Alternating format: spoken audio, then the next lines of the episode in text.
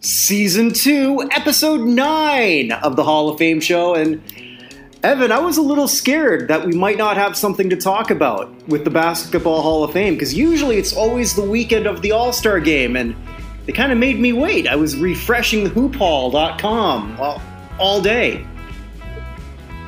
It wasn't until Yeah, Tuesday. yeah, I, I don't think there are any particular surprises. There's some nice people to see there, but yeah, it's uh, they they made a big announcement. They're gonna announce it on the jump, but of course that was the middle of the day for me. But uh, yeah, it was. Uh, I like I like the group they came up with. Yeah, I, I do too. I've got no complaints about the group. I always do about the whole process thereof, and we'll get into more of that. So that's kind of our main events uh, of the evening. We actually kind of prepared a bit, so like we even know the order we're going to actually talk about that. Look, look at us. Don't don't make people think we're competent. I, th- I think we have two wives who would attest to the fact that we're not. Yeah, probably true. I, I, I would think so. I would think so. Uh, so I guess we'll start off with uh kind of a, uh, a fluff Hall of Fame in a way because there's no physical Hall of Fame for it. But if you're a wrestling fan, you really give a shit. The WWE Hall of Fame has announced their first ca- or first member of the class of 2021, and it's Molly Holly.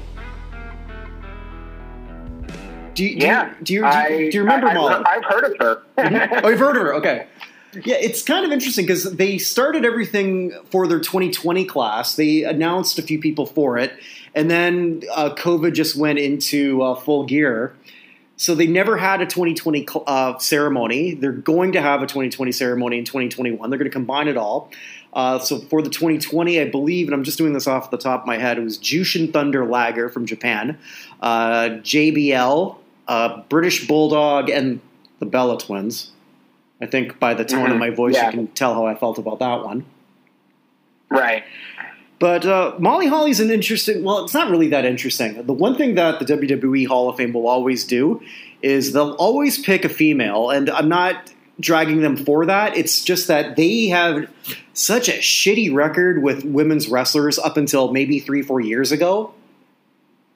Pretty much, if Mhm. you're female and you wrestled for them at one point, you're gonna get in. I'm go- I'm talking like prior to like 2015 because they've had some like the, yeah we're only tw- like I think only 10 years removed from maybe the last bra and panties match Mm. which I don't know if you know what that is but it's pretty much you strip your opponent down to your broad panties Oh, okay. That, that it, it didn't seem like it took that much to try and figure out. So it's kind of like that game we used to play uh, as kids, where uh, everyone had to crawl around and you had to rip everyone's socks off. And if you ever play that, if you lost both socks, you're eliminated. I no that You must be an American thing So that's, anyway, I guess I guess it's a slightly sexier and more sexist version of that. we could run with that. Yeah, um, she actually didn't appear in a whole lot of those. She wrestled mostly in the early 2000s. And unlike Mhm. a lot of the women who they were hiring, she she could actually wrestle. She learned how to wrestle. She was pretty good. Was involved in some not very tasteful storylines, not necessarily involving because she never appeared in the in the bra and panties match because she wasn't uh, a lingerie model, and I don't say that those two words lightly because they actually hired people when they saw them in lingerie category catalog, categories catalogs. I'm not making that up. Mm. That's actually how where they found some of their talent. Uh-huh. And Mm. yeah, so what? But nevertheless, no one who ever saw her could ever say that she wasn't one of the better workers, male or female, of her day. So it's a, a pretty. It's it's if you're gonna have a woman left over, she is. She probably should have been in there years ago, based on who who they've had in, ahead of her. So major Yeah. co- major congratulations from from us, for me, uh, to Molly Holly. Yeah, I mean, she's only 43, so that might be part of it. But I did read here that uh, at age 14, she broke the Minnesota State powerlifting record for Mhm. her age group. The Yeah. previous record was 75, and she powerlifted 100, which is uh, a significant increase. Yeah, no, and so, she had some had some interesting sort of gimmick changes along the way. Obviously, her real name is not Molly Holly. they brought her in in the WWE as part of the Holly cousins. Uh, so she was a cousin of Hardcore, Hardcore and Crash Holly. And then they sort of played off the fact that she was a virgin at the time because uh, she was saving herself for marriage. And Stephanie McMahon learned about that and they ran with it. So, yeah. And then because of her powerlifting background, they also sort of made reference to her ample behind. Got it. Yeah. Uh, not exactly something you're going to put on the highlight reel when when they're when they're doing that the, sort of the clips. I would think when they're doing sort of like a two, the, the two minute video, and we congratulate Molly Holly for entering the WWE Hall of Fame. That might be some things they'll leave out. Having said that, it's it's what would be left off of hers is certainly a lot less. What's the word I'm looking for? A lot, a lot less crass than what would be the case for a lot of the other women who have gotten in. Mm. There so, we go. With, with, with Molly Holly in, who, in your opinion, is the uh, biggest oversight for female wrestlers for the? Uh, yeah, to answer your question, I would say that would be uh, a lady by the name of Victoria, or she wrestled as Victoria, real name Lisa Marie Varon. Uh, around the same time, actually, they wrestled against each other at WrestleMania 20. And yeah, that would be probably my, my biggest want in terms of any remaining female wrestler. Be, after that, I I don't know. Okay, just wondering. Either way, I'm very happy with this choice. I have no idea how large this class is going to be. If it's going to be really anymore. They, I'm sure they don't even know what they want to do yet. It, there may not even be an actual whole ceremony. It might be very similar to what the Rock Hall did. Just do a two-hour special, which hey, that actually worked out pretty way better than we thought, didn't it? Yeah, it did. I, I still say that that was a great special that they did. So I uh, mm-hmm. I thought I thought it was I thought it was pretty good. Uh, and a pretty cool way to do it given the circumstances. Yeah.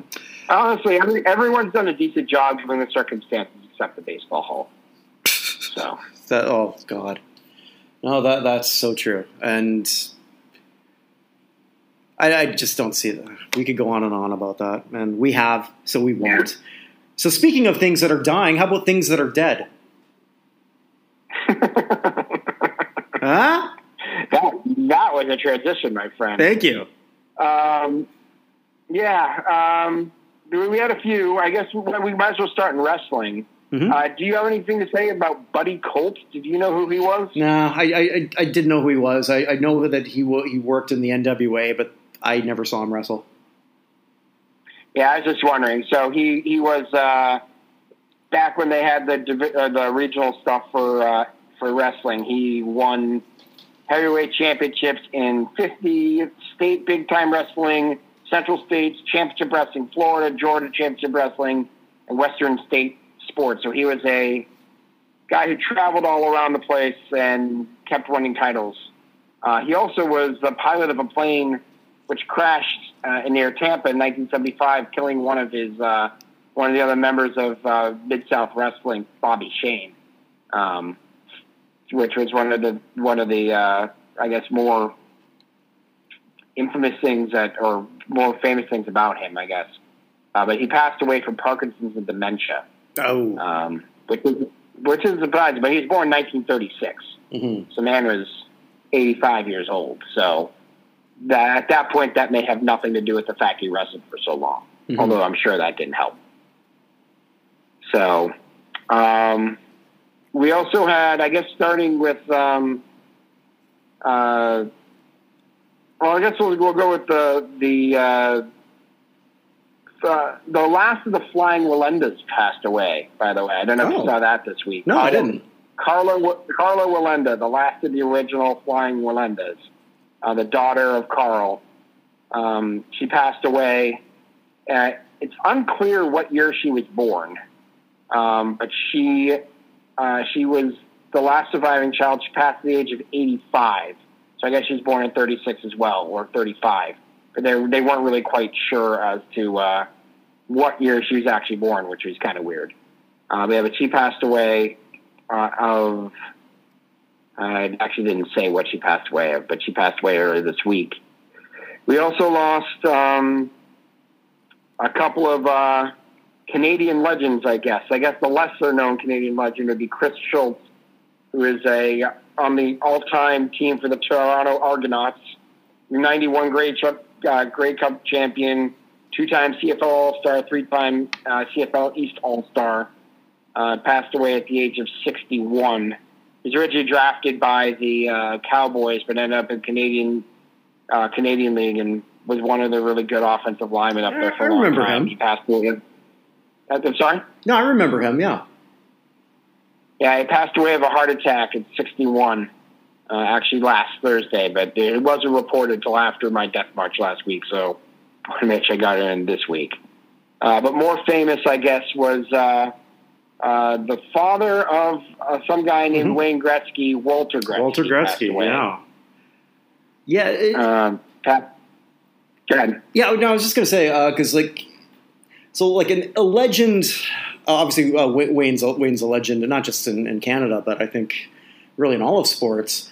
But his legend was so big that Walter became a celebrity, and I, I think when people think of sort of like fathers of sports people, you might be thinking of like Tiger Woods' dad or the Williams sisters' dad, or to a lesser degree, I remember when he was a Blue Jay, Colby Rasmus's dad, wouldn't, was just annoying as all hell.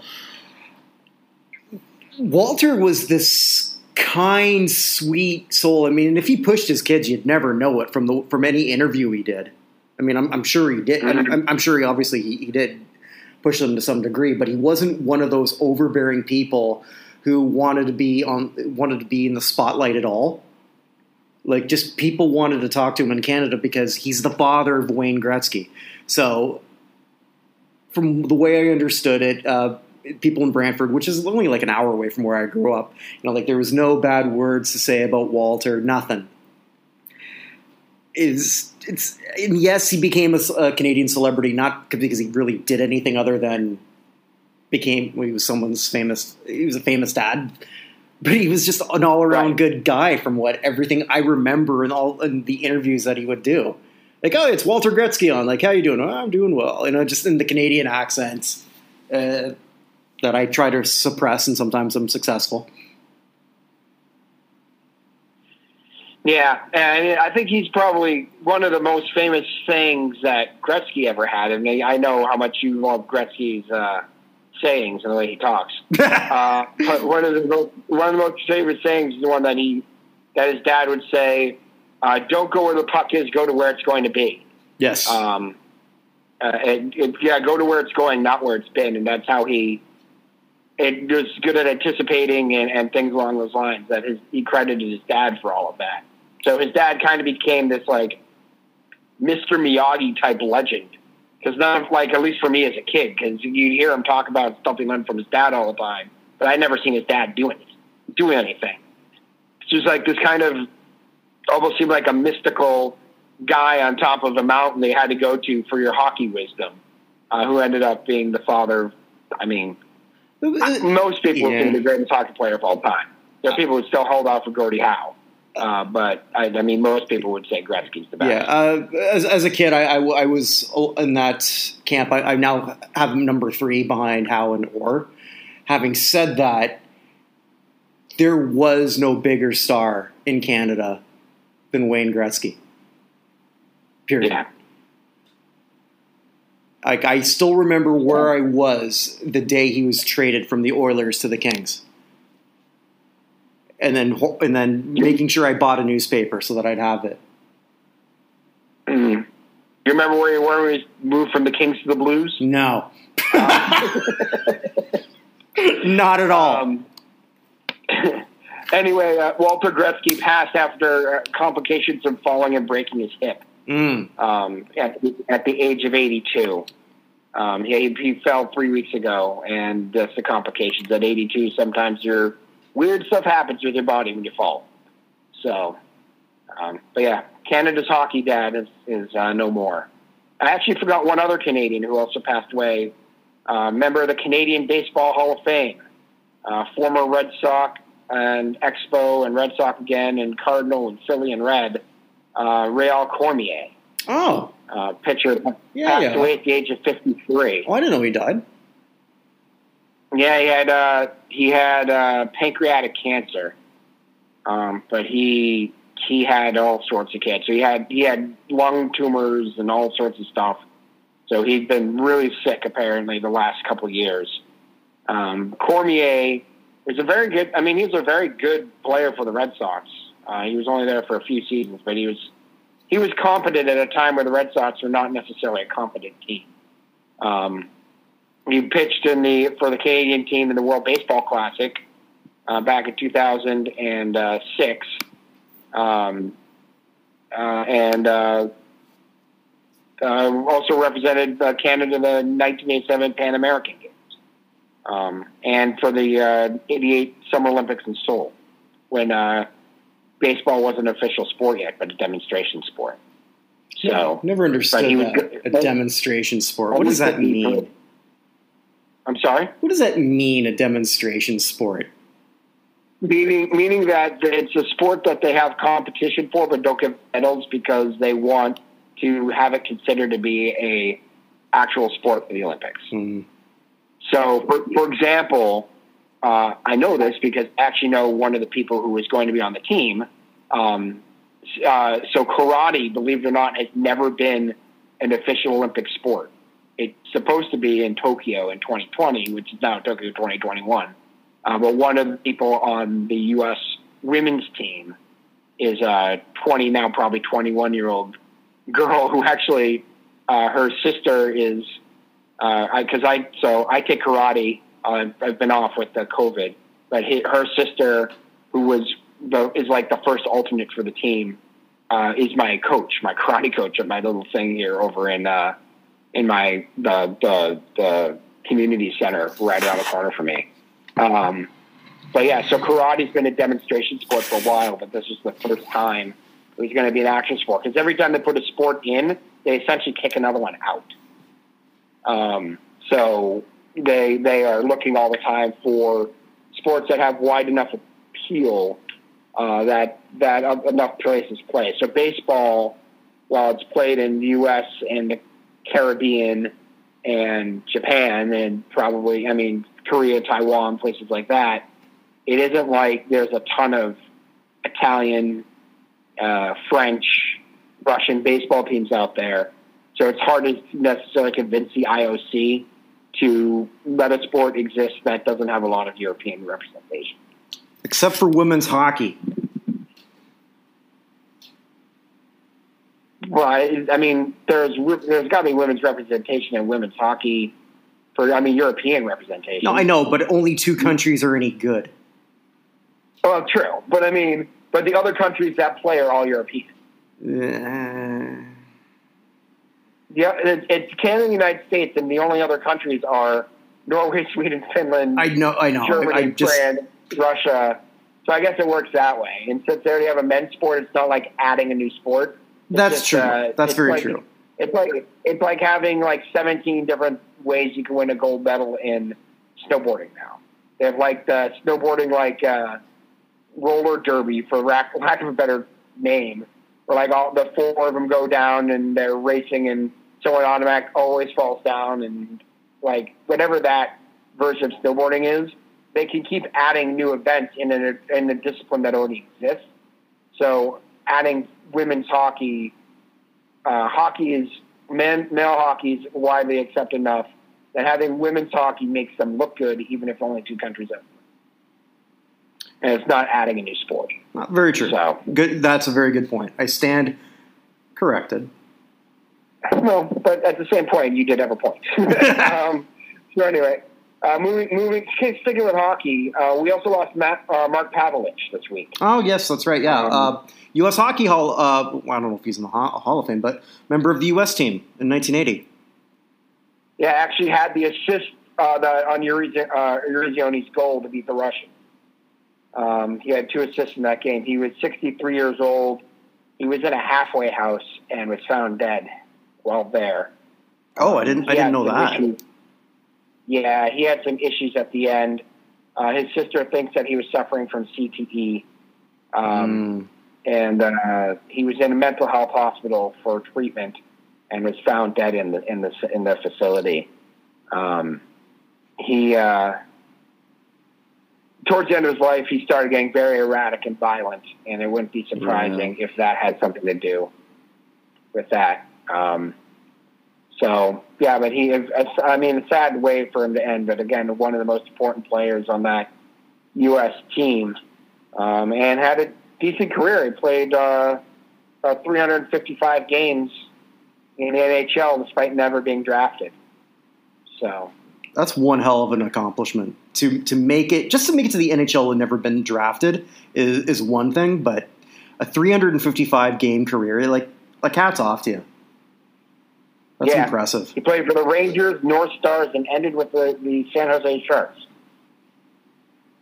Sure, I've got um, one of in their, hockey cards in their inaugural year in '91. Mhm. So, um, all right, let's see. Let's fly through a couple of these. Um, oh, actually, here's what I did want to talk about. Do you know who Tony Hendra was? Tony Hendro. Hendra, H E N D R A. This has to do more with your fictitious uh, music hall than anything else. Oh, sorry. Yes, I do. I do. Uh, that he, I forget the name of the character he played, but he was in. Uh, I believe he was the manager in This Is Spinal Tap. He was the manager in This Is Spinal Tap, correct?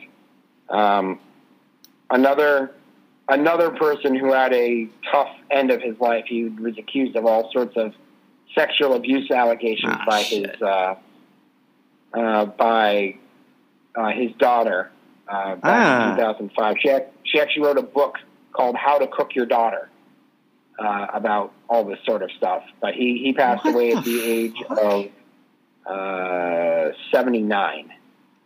All right, so let's not vote for him because you can now vote for on the fictitious uh, Rock and Roll Hall of Fame. You can vote for contributors now, of which his character is one. He's not getting my vote now. Yeah, understood. Um, okay, we also lost um, from from uh, Stevie Van Zandt's favorite band, not in the Rock Hall, Alan Cartwright, the bassist for, or one of the bassists, because they've had so many people over the years, for Procol Harum, uh, passed away with uh, from stomach cancer. Um, he was seventy five uh, when he, yeah, seventy, yeah, seventy five when he passed. Um, so he was their third bassist of like eight. Uh, and he, but he was probably around long enough that if Procol Harum somehow ever did get inducted, uh, he probably would be in the hall. Did you Uh, he passed see? from stomach cancer. Did you see uh, Stevie Ray? Because somebody asked him about this. Yeah, Uh, I'm trying to remember exactly. I'm actually trying to look this up here. Uh, what, like what exactly he, had, he said, and so he was actually whining about how Procol Harum's not in the Rock and Roll Hall of Fame. It's like, aren't you one of the more influential people who could actually help put them on the ballot all the time? yeah, and he got them on the ballot that one time.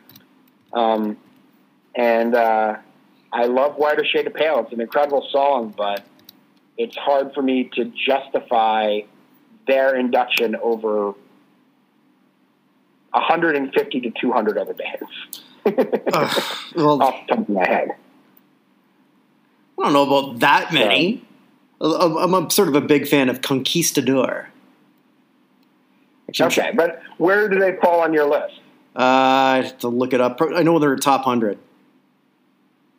Oh, they are top 100? Yeah. Uh, that's higher than I would want, but um, yeah, there, there are a lot of bands I think deserve it more than Procol Harum. Oh, No he's he, he's, he's he's actually yapping Right. here uh, two hours ago. The Rock Hall is not a popularity contest. I'm not suggesting whether Grand Funk should be in or not, but record sales are not a factor. At least that was the thinking when the hall was conceived. Now, now he's just doing a Q and A here on everything. Entirely possible. Why is someone not know. asking him like, how come you just sort of like throw out your record collection and say, let's let's let's create these things? And by the way, he's not a real gangster. Sorry, I just wanted. and he to- no longer plays one on TV. yes, and no longer Um, plays one on TV. And Van Zandt is not Italian. The van should sort of tip you off on that. Yeah. I'm done. Anyway, anyway, uh, sticking with I guess fiction on stuff. Well, I guess it wasn't fiction, uh, but someone who I thought we should I should bring up. Uh, documentary filmmaker Leon Gast passed away. He wrote. He was the director of the really awesome and actually Oscar-winning 1996 documentary "When We Were Kings" about uh, the Thrilla in Manila Yeah. uh, between uh, uh, between Ali and and uh, why can't I think Ali and Frazier, right? No, sorry, it's the Rumble in the Jungle between Ali and Foreman. That's sorry, I had the wrong one. Uh, I saw that a long time ago, probably in my early twenties.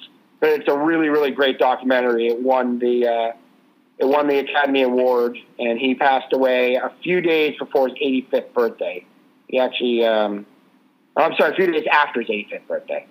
Um, but yeah, so he passed away at the age of 84 um, earlier this week. Um, also had uh, uh, from the world of music, we had, uh, I guess Cleveland had a really bad week. Uh, kind of local legend in Cleveland, Michael Stanley passed away at the age of 72. One of those guys who's just like the soul of music of a city and just really popular in one place, but doesn't necessarily make a huge hit, hey, huge hits all over other places. I mean, he had he had a top 40 hit on the U.S. pop charts from 1980 called "He Can't Love You," um, and he charted seven other times, all between 80 and 83. Uh, but he was uh, he's it was it's one of those people who like the the rock hall when he died posted something about him and how sad the entire Cleveland music community was at his passing at the age of 72 earlier this week. So he had he had lung cancer. Um, also passing away from the city of Cleveland is uh, uh, NBA Hall of Famer um, uh, Joe Tait, their longtime announcer. Uh, from from their inception of 1970 through the 2010-11 season, uh, he was elected to the Basketball Hall of Fame with the Curt Gowdy Media Award in 2010. Um, but he was basically the voice on the radio for the Cavaliers through all the terrible, terrible years, and then it got to end with the uh, middle of uh, LeBron James, uh, LeBron James's time there. So uh, he passed away at the age of 83 earlier this week. Uh, and just by the way, not that he passed away, but my brother actually called his last uh, Notre Dame basketball game yesterday. Um, they won their first round game against against uh, Wake Forest in, in dramatic fashion. He got one of his patented "got it" calls, and then the second round game against uh, North Carolina, they almost got doubled up. It was like 101 to 58. It was close to being doubled up, but um, yeah, he is officially now retired and moving on to other things. So, congrats to my brother. I know it's a weird thing for the, the countdown, but we were talking about announcing. So, um, and then I guess two more, and then we'll, we'll go. I just want to bring up Josy Stoffel, who passed away. He was the greatest ever athlete from the country of Luxembourg. Uh, he competed Okay. in uh, five straight uh, Olympic Games as uh, the only competitor uh, for them and won the Luxembourg men's uh, gymnastics title 16 consecutive years, which I suppose is a thing we should be proud of, but uh, it can't be that much, co- that much that much competition. But there aren't that many people who actually competed in five straight Olympic games, so I thought that was worthy of at least Definitely mentioning. Uh, and lastly, do you know probably the most important person uh, from uh, in our lives who passed away this week in terms of changing our lives? Lou Ottens passed away at the age of 96. Oh yeah, yeah, yes, uh, yes. Uh, my, my friend sent me about that. He invented the ta- the cassette tape. He invented the cassette tape and was also involved in the development of the CD. So Oh. he did more. He did more for the mass consumption of music than pretty much anyone since Marconi. Um, so yeah, Lou Ottens passed away at the age of 94. Although I did see the joke that uh, he was dead on the table. They stuck a pen in him, and he, he worked for a little. He was living for a little while longer. Um, so sorry, bad joke.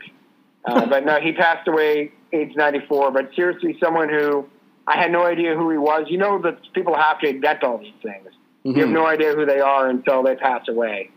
Um, so, yeah. So Godspeed to the man who was uh, was responsible for allowing so many people to enjoy the music out there. He made a lot of people a lot of money.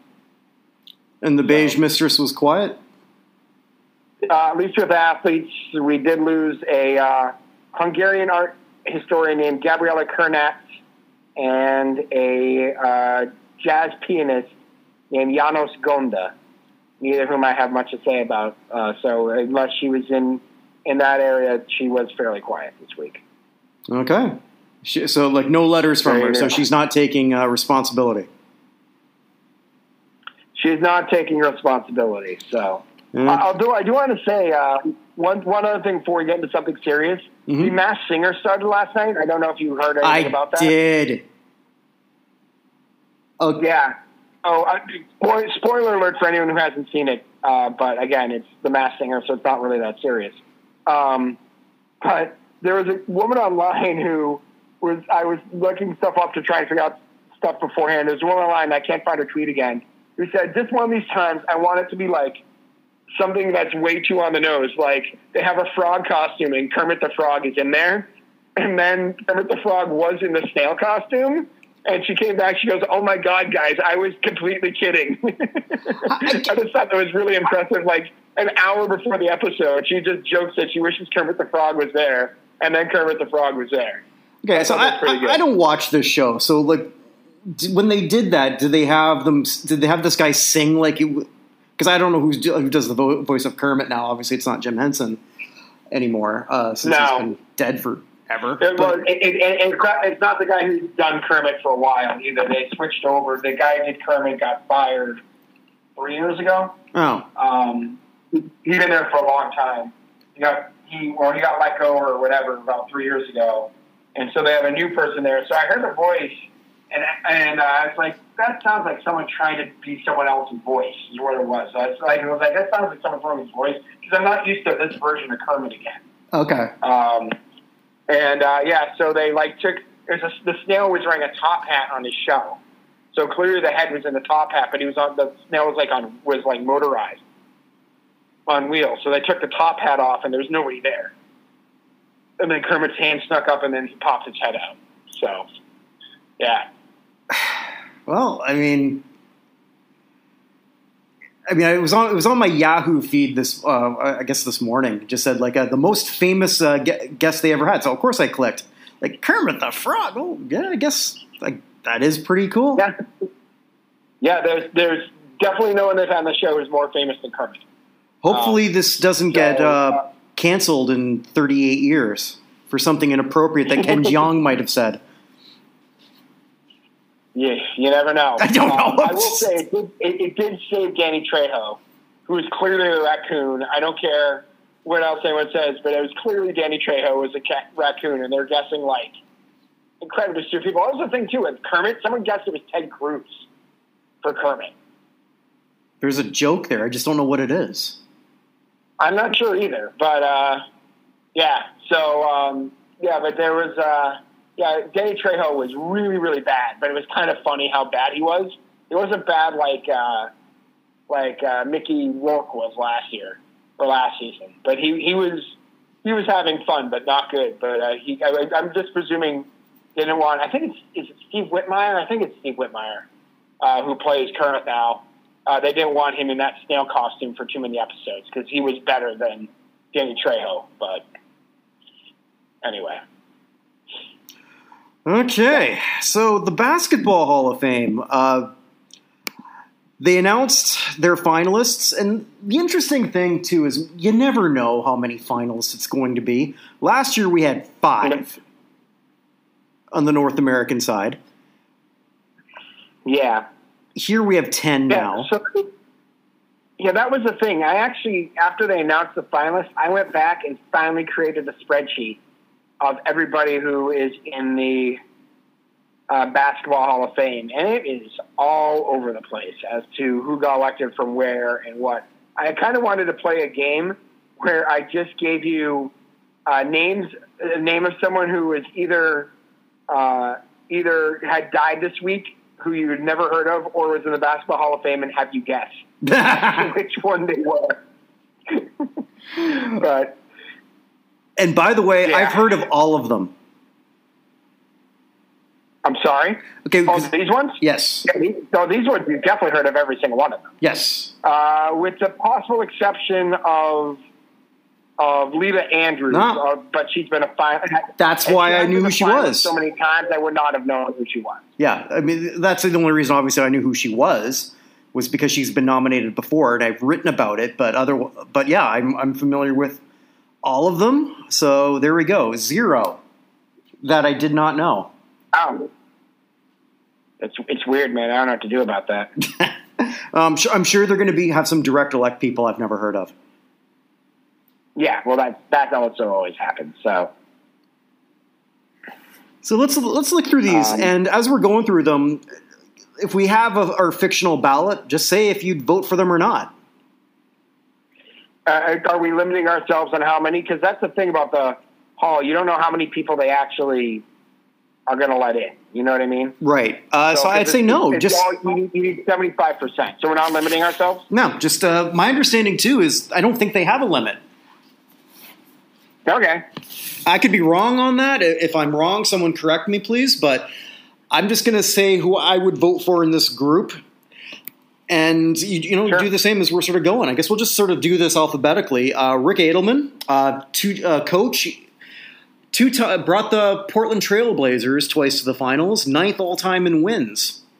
Uh, certainly worthy as a finalist. Does not get my vote though.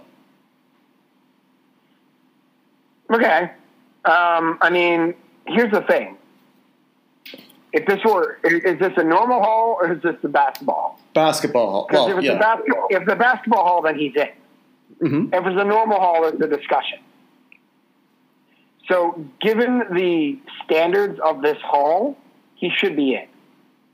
So, if um, so, I guess I'd vote for him, but I'm I'm I'm ambivalent as to whether or not he should be in. He's very very borderline, but seeing as who else is in this hall, he should be in.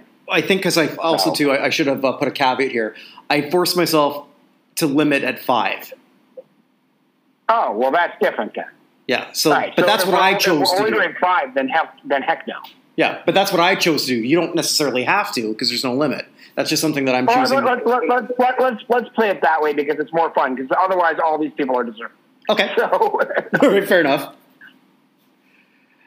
Uh, so right. Adelman's a no for me for that reason, but if he gets in, I, I got no problem with any of these people getting in. no, uh, absolutely not. Uh, so continuing with the alphabet, Chris Bosh, who was very vocal last year about not being nominated, but this did him a favor. He's now the number two guy on, on this because he's gonna get in. Eleven-time All Star, Yeah, two-time champion.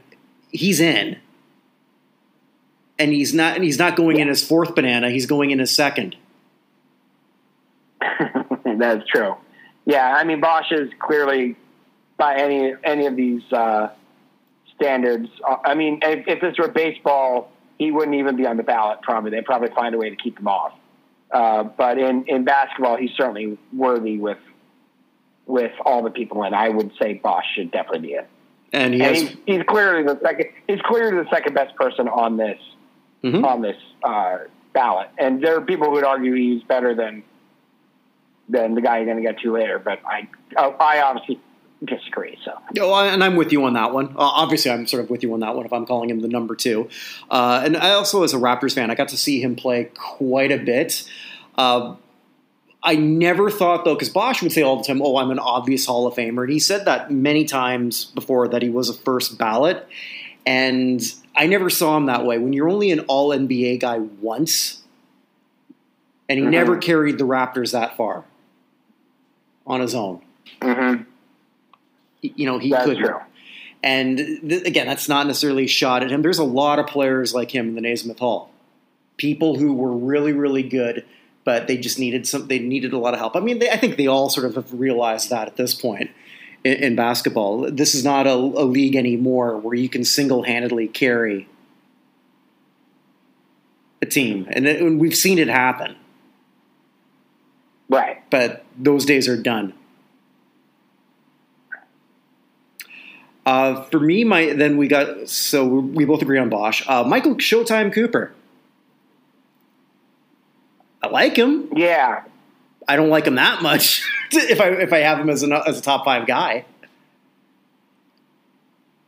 I mean, he was defensive player of the year in '87. Mhm. He has five first team All NBA defensive teams in '82, '84, '85, '87, and '88.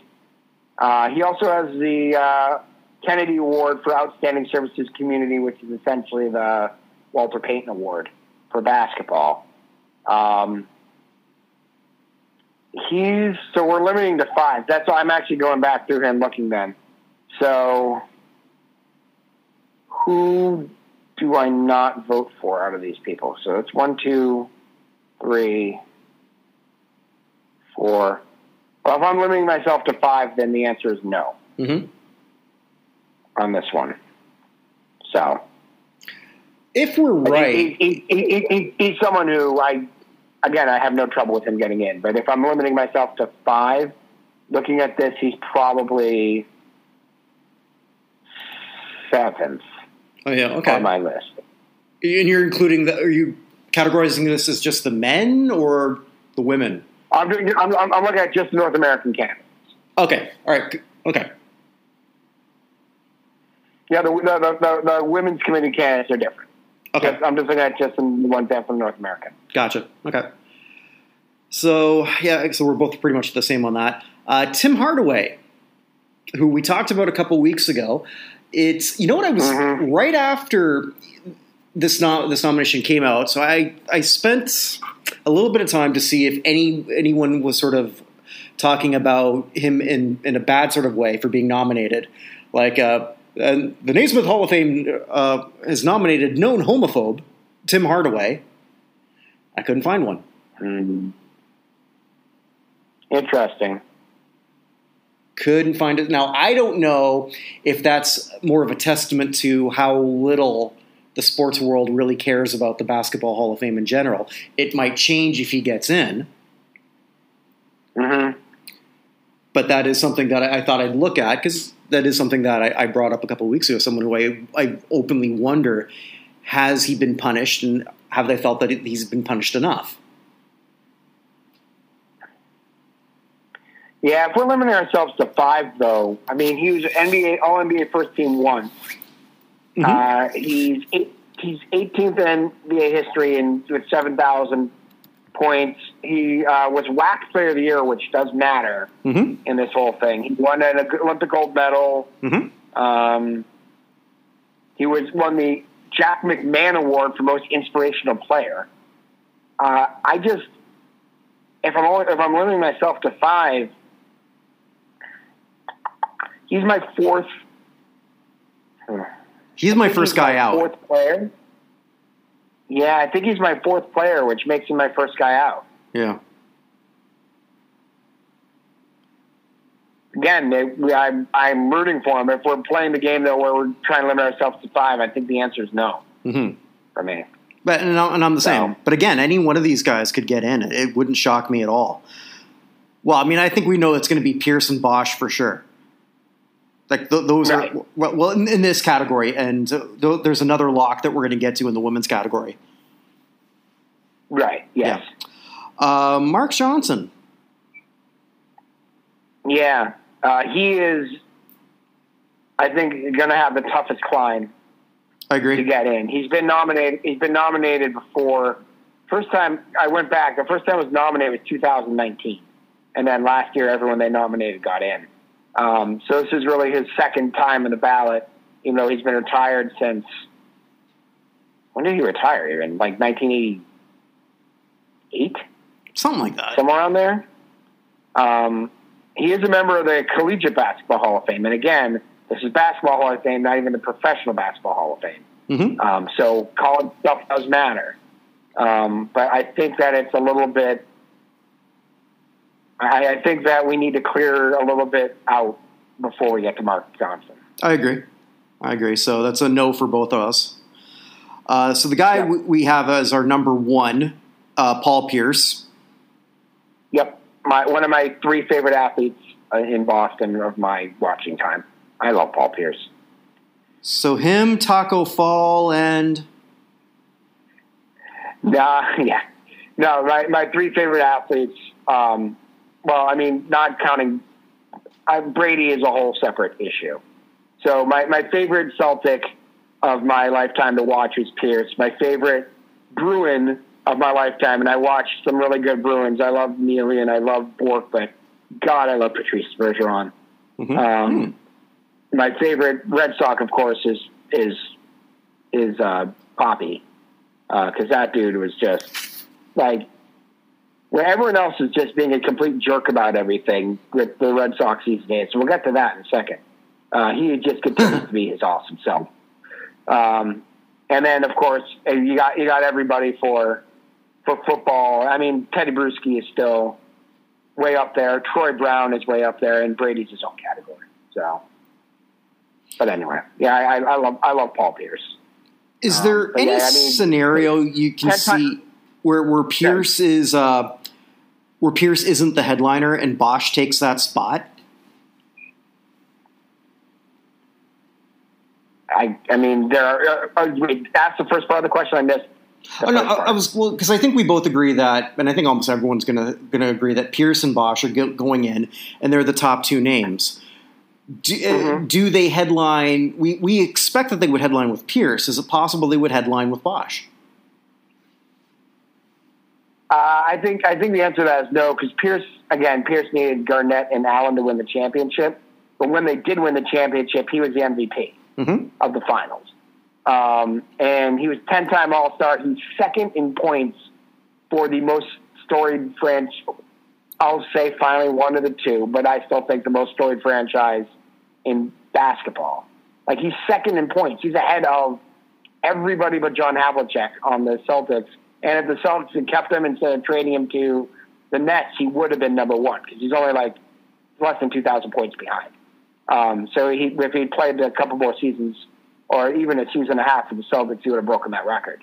Um, I, I just think that if Pierce played for, not meaning to offend any team, but if Pierce had his career for the Sacramento Kings, it might be different.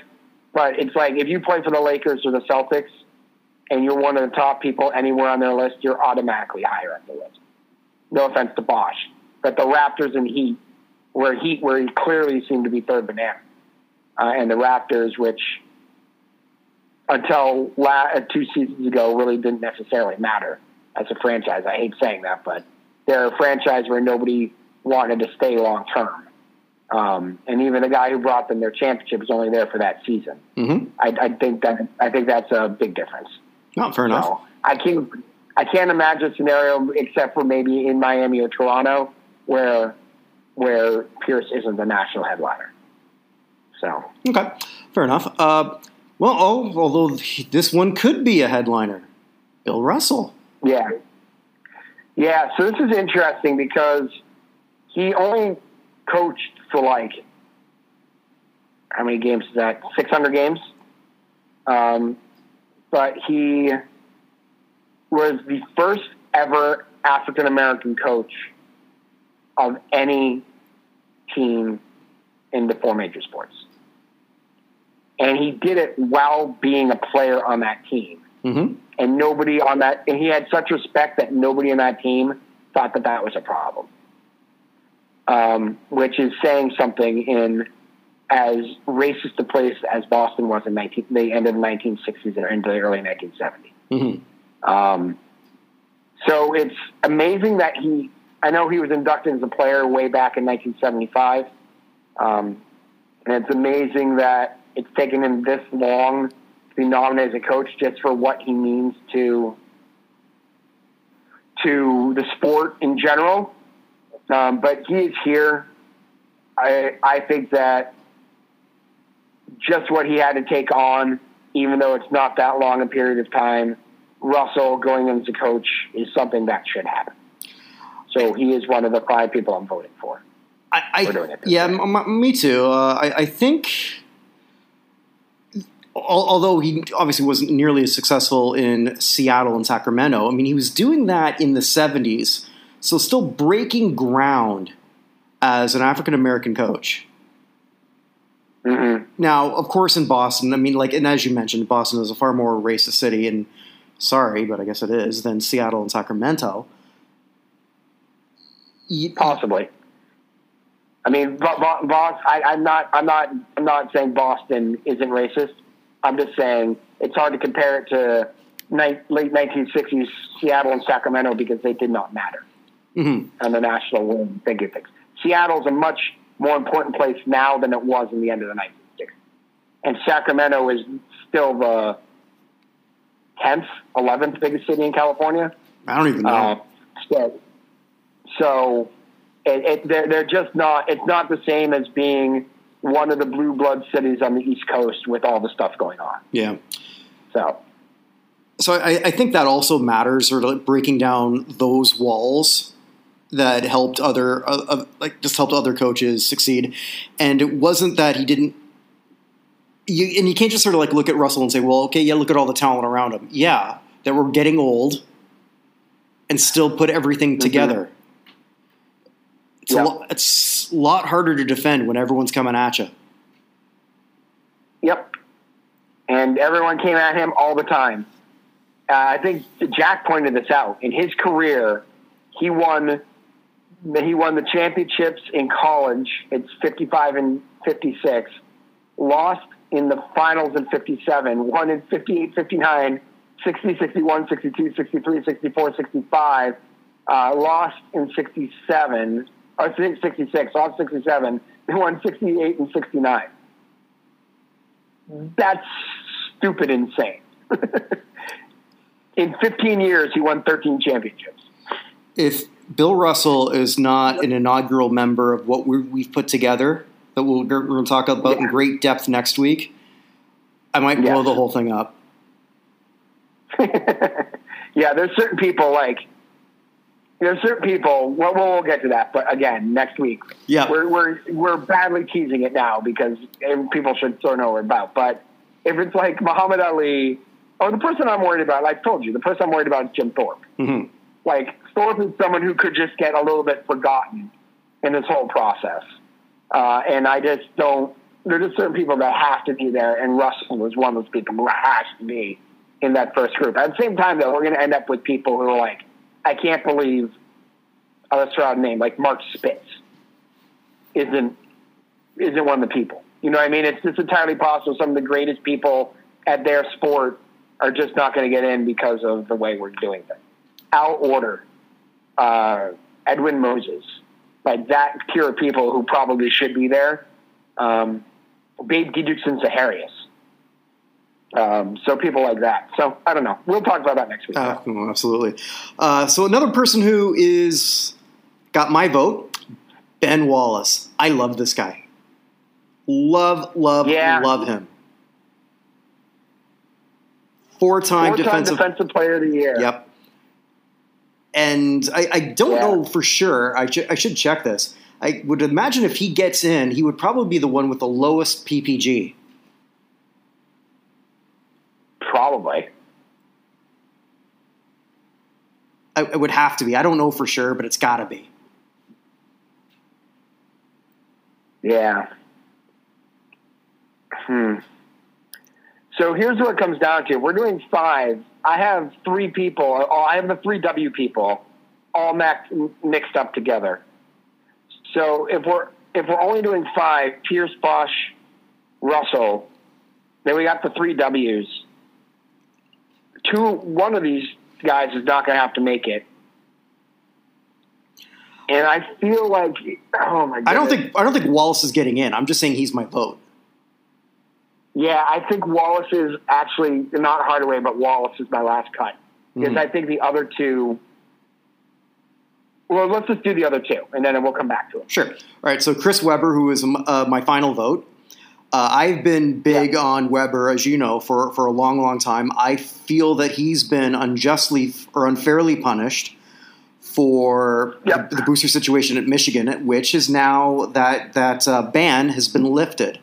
So he's now allowed Yeah. to participate at Michigan. So technically, if that's why you're keeping him out, well, that all exists again. Yeah. So you have no reason to. Uh, so g- go- going back, going back to Jack, uh, uh, his whole argument uh, when we were talking in the in the Pro Football Hall of Fame as to why Megatron should be in over Torry Holt or Reggie Wayne, and why he doesn't even really think Reggie Wayne was a Hall of Famer, just because at no point there's ever like, oh my God, that's Reggie Wayne, right? Like Chris Webber was a freaking force hmm in the league. An absolute, undis- an absolute problem matchup wise to players. And as great as Ben Wallace was, no one really had to guard Ben Wallace. Well, they, they needed to block him out better on the offensive glass. But nobody's really guarding Ben Wallace because they had to. You had to guard Webber.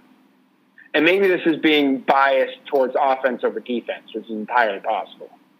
But Webber was a problem, and I think that makes a difference for me as to whether or not he should get in over Wallace. Yeah, and I've got Webber over Wallace. Wallace is uh, again, again. I, I'm much bigger. Webber's my third guy.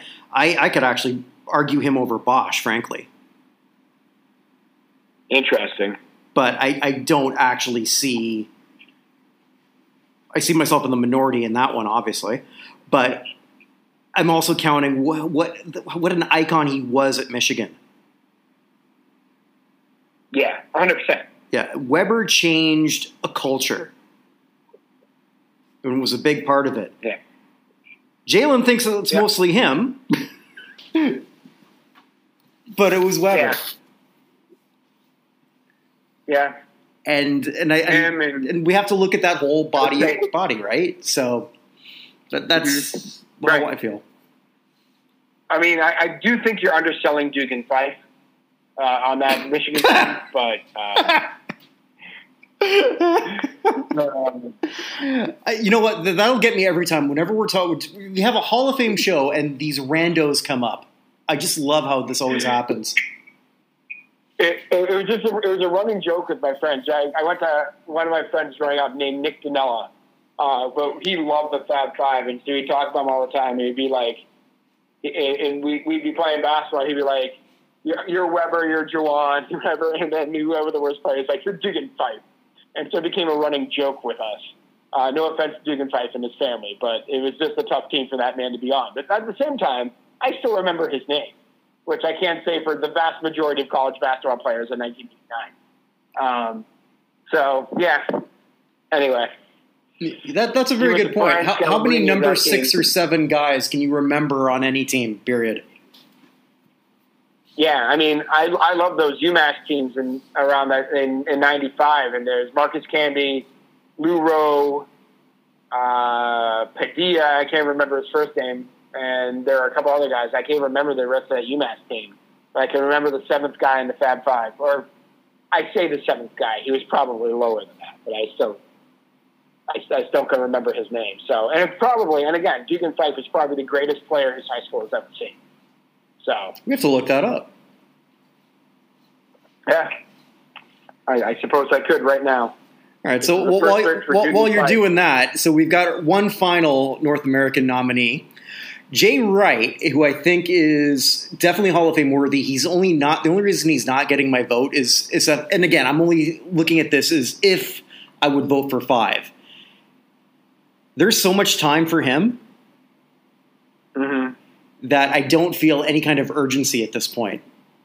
And maybe because it's he's still active. And yes, with the two national championships, uh, everything he did at Hofstra too, just putting them, giving them relevance, really, like that alone hmm uh, places him in a conversation. I think, and Wright, you could argue is overdue, but I just don't see an Mhm. urgency, and maybe that's my own personal bias.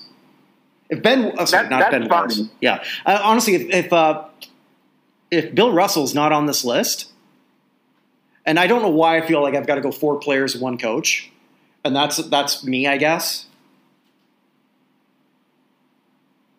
because I don't have to do that.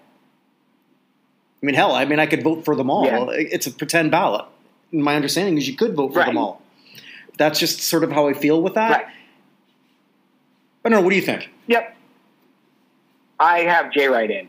Okay. Um, two two time national coach of the year, six time Big East coach of the year, first guy to lead his team to four consecutive thirty win seasons in the history of the in, in the NCAA.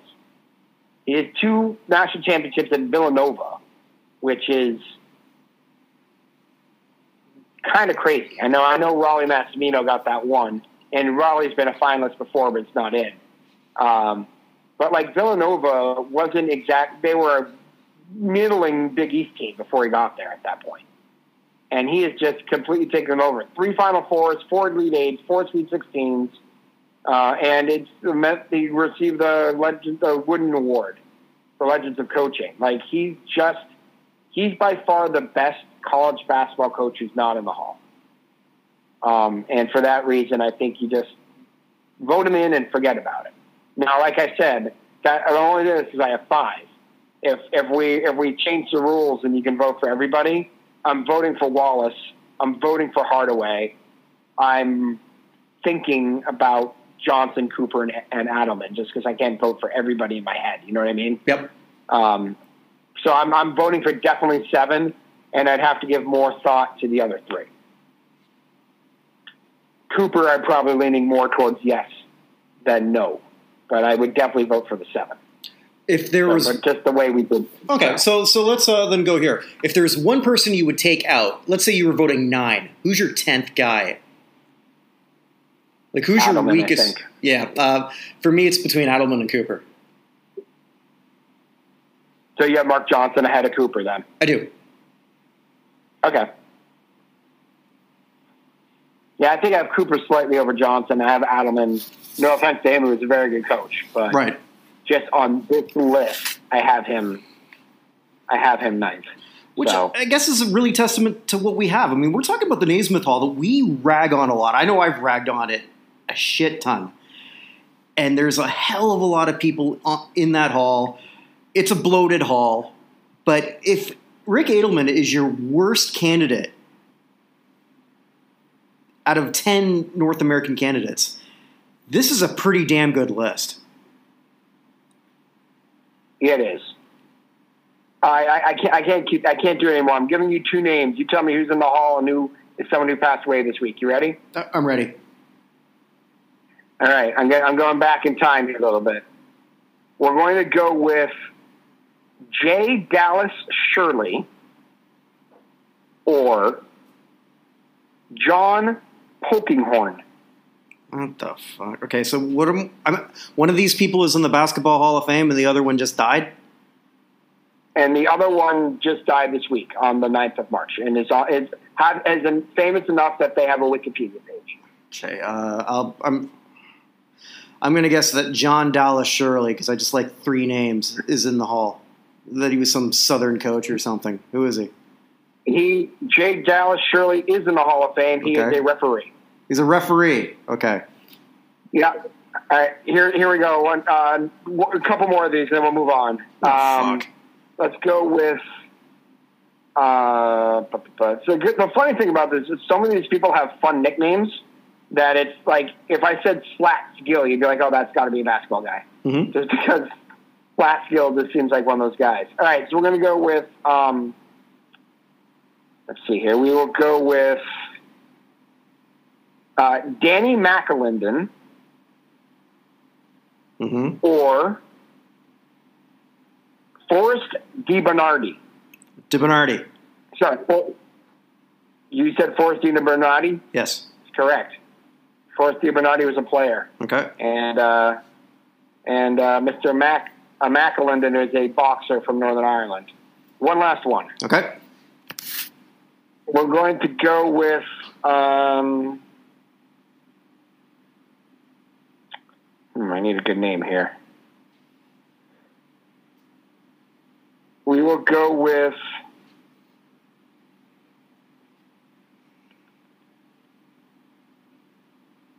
Birgitta Rasmussen or Ulyana Semyonova. Semyonova. Oh man, you're good at this game. I'm just, I'm just, I'm just guessing that it was more likely that there was a Russian woman in this. that that is true. I was just trying to pick. Uh, I was just trying to pick uh, someone like I should have just gone with Bandula uh, Bandula Jayasekara, and you would have had no idea where that person was from. so that was a Sri Lankan diplomat who passed away this week. So yeah, you're Huh. pretty good at this game, but there's some there's some names on here. I'm just like, who the heck is you know just going through? Um, I don't know, like Maurice Podoloff and Oh, okay, him I know. Paul Endacott. M- Maurice Podoloff Oh, was, Endacott. one- he was a commissioner. Oh, yeah, that's true. I'm, I'm just picking names. Uh, Tony Hinkle, No, I don't know. Lynn W. St. John, Nope. Frank Morgan Morgenweck, Nope. Arthur Schabinger. No. Uh, like it's just who I most of these people. It's just Edgar Diddle. I have to Oh, remember what, what, a, what a terrible name to have. yeah, it's a tough name. Oh my God! Excuse me. Oh yes, Mr. Diddle. We'll see you now. Yeah, you definitely cannot be a gynecologist. My last name. Doctor Diddle. Yeah. How about Oswald Tower? That just sounds like a, a company that does uh, electrical lines. So anyway, uh, so, so for the ladies, we should we do not want to leave them out No, we don't. Uh, again, for for because, very because, again, this is a great group of women absolutely. that they nominated. Uh, so yeah, we have Leta Andrews. Uh, that's not a name that's going to ring out to a whole lot of people. I think to, to you and I, it does only because she's been nominated before for the Naismith but, Hall but, of Fame. but what, tell the people why she's nominated. Well, because she has more wins than anybody, that's male or female, in high school ball. She has more in any in any version of the sport. Oh, it has She to has more be. wins than anybody. Like, it was 1,300 and something wins or something? Disgusting. Yeah, it's crazy. It's crazy. Yeah, And- so she Is a Hall of Famer already, a Women's Basketball Hall of Fame class of 2010. Uh, mhm. it's it's it's a hard one to sort of keep out because they do Mhm. recognize high school accomplishments with coaches. So how the only thing I think that keeps her out is she's only has one state title, only one. Yeah. But that state's Texas. We're not talking about Rhode Island or anything like that, right? So right. Yeah. it, it's it's a very impressive Yeah. thing. So I would imagine at some point in time, uh, Miss Andrews is going to get in. How can she not?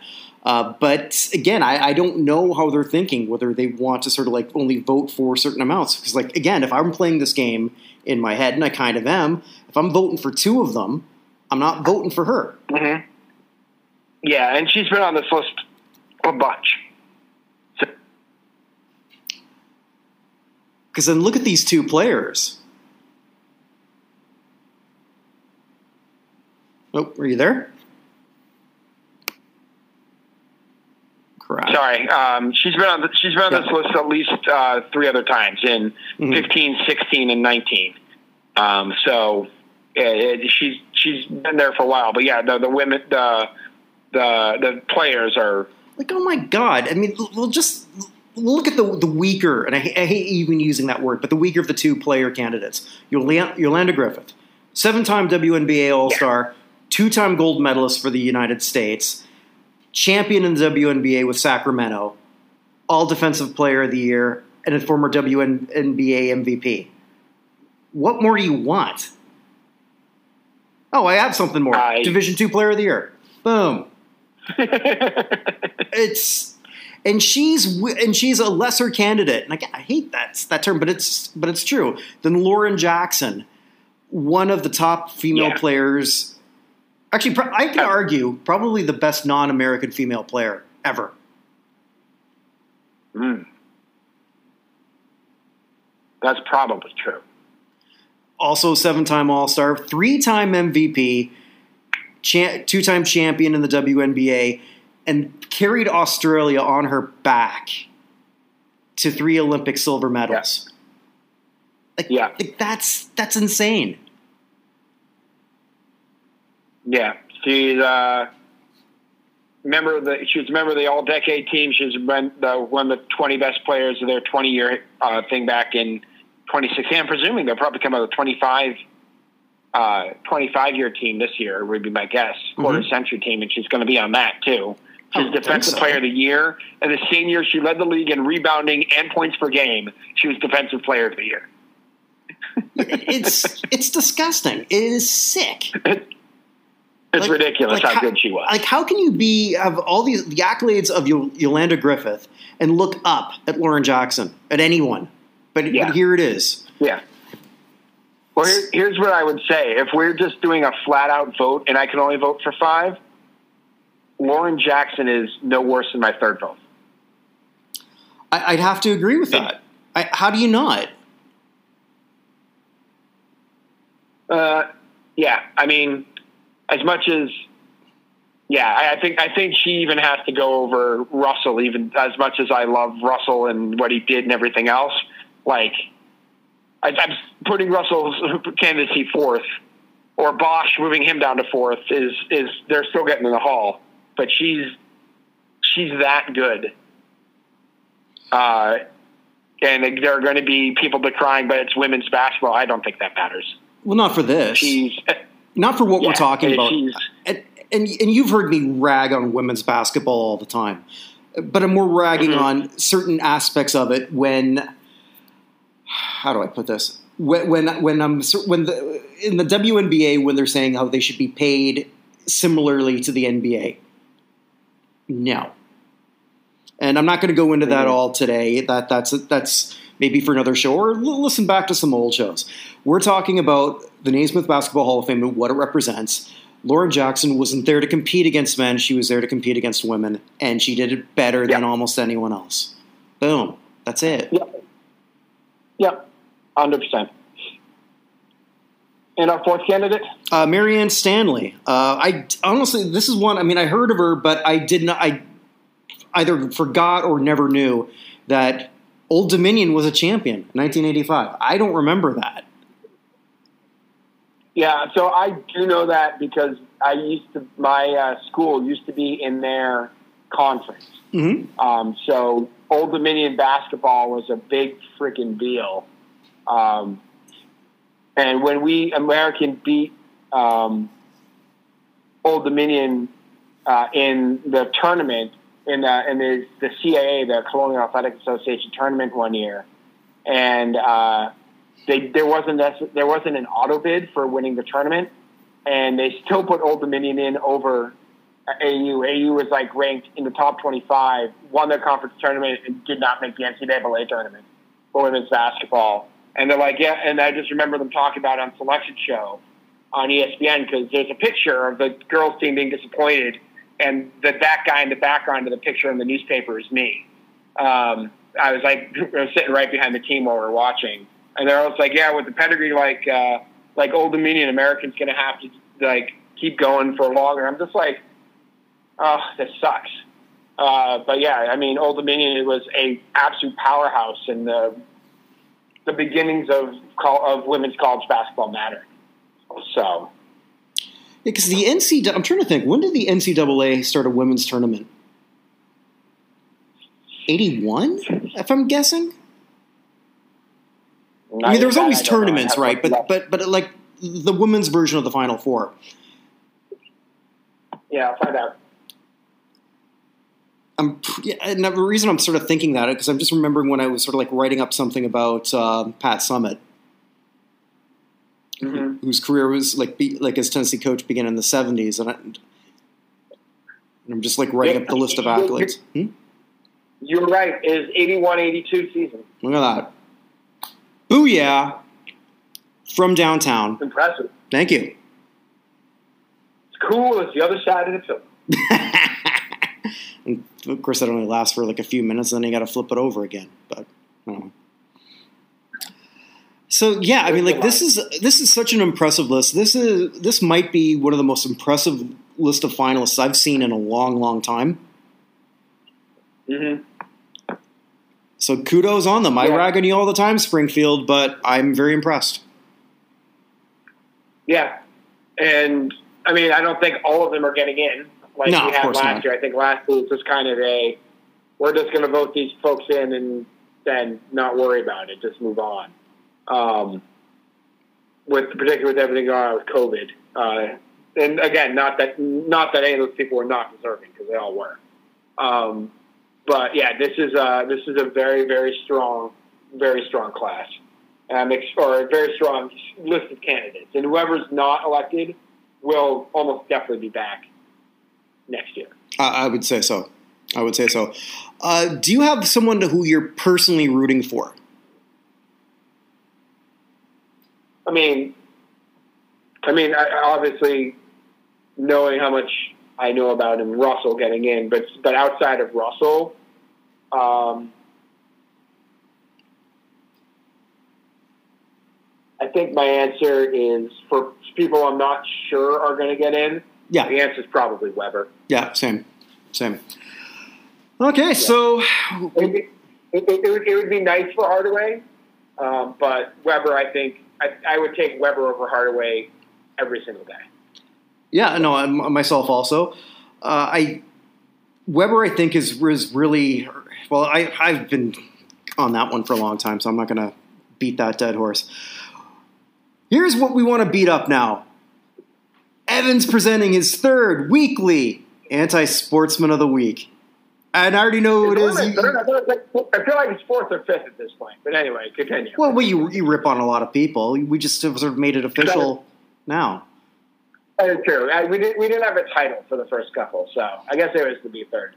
Uh, but the anti-sportsman of the week, as I said, uh, as much as I love Big Papi, his uh, former 2004 teammates have been letting me down, uh, and one of whom, one of whom, of course, is Johnny Damon, uh, the unfrozen caveman outfielder, who uh, who got pulled over for DUI, and of course you understand it, it's like the Ray Rice video. You can sort of understand what things are, but as soon as you see it on video, it's way worse than you had than you mentally pictured. Oh yes. Uh, Johnny Damon, two hours after he was arrested, blew a point three. That's two a, hours after he was arrested, he blew a point three. That should be on his on the and, back of his baseball card. Like Wade Boggs is like, man, that's impressive. uh, sorry. Uh, but he got pulled over for swerving all over the place. His wife got out of the car. He tries to get out of the car, turns off the engine, and then they basically resist arrest and kind of assault the police officer here. And of course, because they are the skin tone that they are, there's no shots fired, no taser, no anything like that. He does get his ass arrested, but it, it's not too bad. But he then goes on to say that the only reason they were doing this was that he was a Trump supporter. I, di- I didn't know that he was until this happened. But then I, I did I did know he was uh, because if you've ever so my wife likes watching the new version of the Soup uh, and uh, Wait, sorry, on of, there. Of the what? It's actually pretty funny. You know the Soup? Is that the show that used to have Greg Kinnear host it years ago? Yes. Okay, then okay. It, it had Joel McHale yeah. for a while, and now it has I can't think of her name right now. She's uh, Portuguese, um, but she uh, they talk a lot about the show Below Decks, where Johnny Damon is a frequent. Um, he's not a cast member, but he shows up a lot because his wife is involved in that show. As what? So from she's part of the cast, I guess, of that show. I don't know. I only know it from the Soup.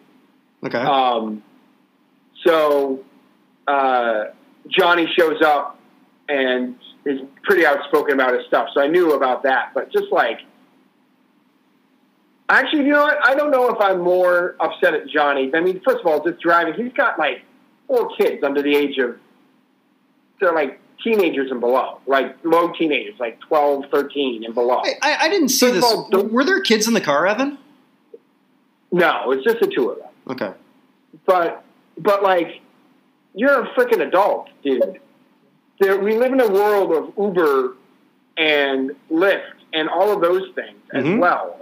First of all, don't go out and get yourself trashed in the circumstances of a 47 year old man. At some point, you got to outgrow that. And secondly, if you're not going to outgrow that, just call yourself an Uber. Like the dude has enough money, I think, to cover it. So I- I- just I'm a 48 year old guy who hasn't outgrown it. Get a limo service. Yeah. Like just don't do that. Or, or here's another thought. Maybe you both don't get trashed. One Yeah. of if you if you decide you're not gonna like uh you don't want to be on a Lyft thing or any of that Uber stuff because hey I'm Johnny Damon or hey I'm whatever her name is I don't want to be on any kind of TV or something okay just one of you be responsible Yeah. it's it's not that then hard do have to. Yeah, it, it's not that hard. I do have to say, I was thinking the other a hole of the week, maybe the lawyer, who is like, "This is an inappropriate way to pull somebody over." Like they didn't have enough suspicion. The dude almost hits a guardrail, and then just blows a point three two hours later. Maybe that shouldn't be your argument. I, think he also used the word you know this is a, this is a way that you can teach uh, cops how not to de-escalate like really Yeah. is, is this what we're going with Yeah. Did you see anything that happened last summer? So, yeah. and, and that's regardless of whether you're a Trump guy or not, because you can make cases on both sides of that aisle. Oh, oh my God. Like, Holy shit! Johnny Damon, you were an asshole this week. So you get, or not this week. It, it's a while ago. He got arrested a while, but you are you are definitely the non-sportsman of the week. And believe me, you who you support politically had nothing to do with the fact you blew a point three two hours later. No, I, I it's it's actually I'm amazed with at a point three zero that he was coherent enough to sort of figure fi- or determine that well this is all because of his political views. I understand that there's a lot of right wing people who feel a little disenfranchised, and maybe in some cases they are. When you're driving completely obliterated, that's maybe not one of those times. I don't know. Probably not one of those. So, anyway. So, yeah, so there's my non sportsman of the week. Uh, it just, when I saw that video, it's just like, oh, to, to, borrow, to borrow a line from Bill Simmons when he talks to John O'Connell, oh, Johnny. You know, next week, don't tell me ahead of time who it's going to be. I, I want to. I want to see if I can guess. Okay, no problem. That was, it was pretty clear this week. There's some weeks it's pretty clear. Um, but yeah, this week, as soon as I saw it, I'm like, yeah, that, that has to be it. So, Well, there, there's Johnny Damon, there, there's always going to be a few, and I will not be doing another cameo. That that bit is dead. Fair enough. Yeah, uh, like the shirt, the, updating the shirt. Johnny Damon looks like Jesus, throws like Mary, acts like Judas, drinks like I don't know, drinks like like uh, Well, if you look like Jesus, you can make your own wine all the time. I guess that's true. I would Who think. drinks like W. C. Fields? Oh, Jesus. Li- li- Like we don't have enough like throwbacks because we really need to get that over 120 demographic. hey man, anytime you can get Dugan Fife and W. C. Fields into the same podcast, you are doing your job. It's a first. it's got to be a first.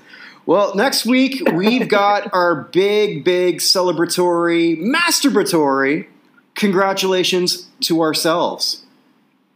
We don't know if there's going to be Hall of Fame news in the world, in other halls, but it is in ours. Want to tell everyone What do you mean it? ours? Ours. ours. Well, we created one.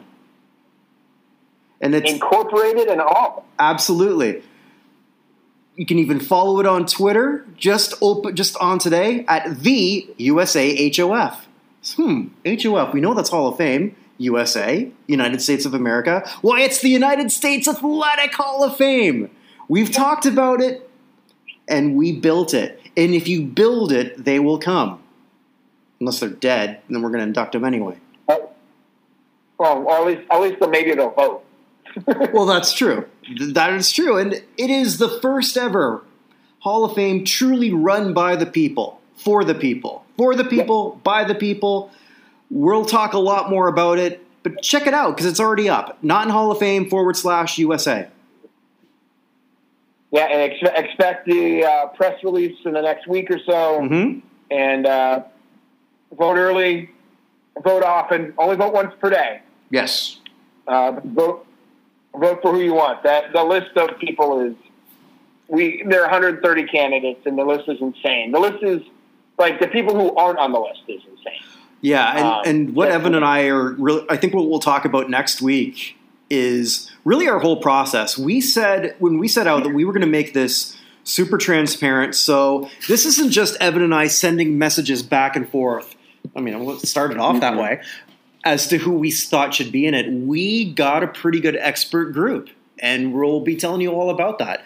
Who helped participate and how we want to see it grow. Uh, we are super excited if I sound really corny and cheesy, it's because that's how I feel. I, this, I'm, I'm, thr- I'm stoked about this. Just call you smart food because you're cheesy and corny at the same time. Damn, Sorry. Like it. Yeah. Thank you. Uh, no, yeah, and, I was. Um, I'll just say this, and we'll talk about the process. I thought this was a joke, sort of like like a fun thing to talk about, until our Zoom call last fall, and then I was like, wait a second, this may be a little more serious than I thought it was going to be.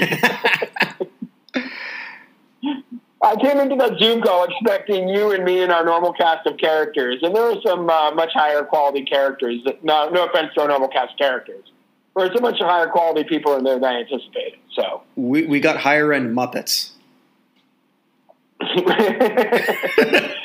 yeah, yeah. So, All right. anyway, So, uh, no, but I'm, I'm excited to talk about that next week, man. And um, yes.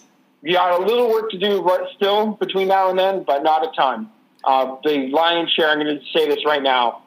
I've been a participant. I've helped with some of the background work, but the lion's share of getting everything up online and everything goes to Ted, who helps with us, and of course, the person who created everything is, is the chairman himself uh, on, on the line with me. So the two of those guys did the vast lion, uh, lion's share of the work on this. I just uh, I helped edit a few things and got a lawyer.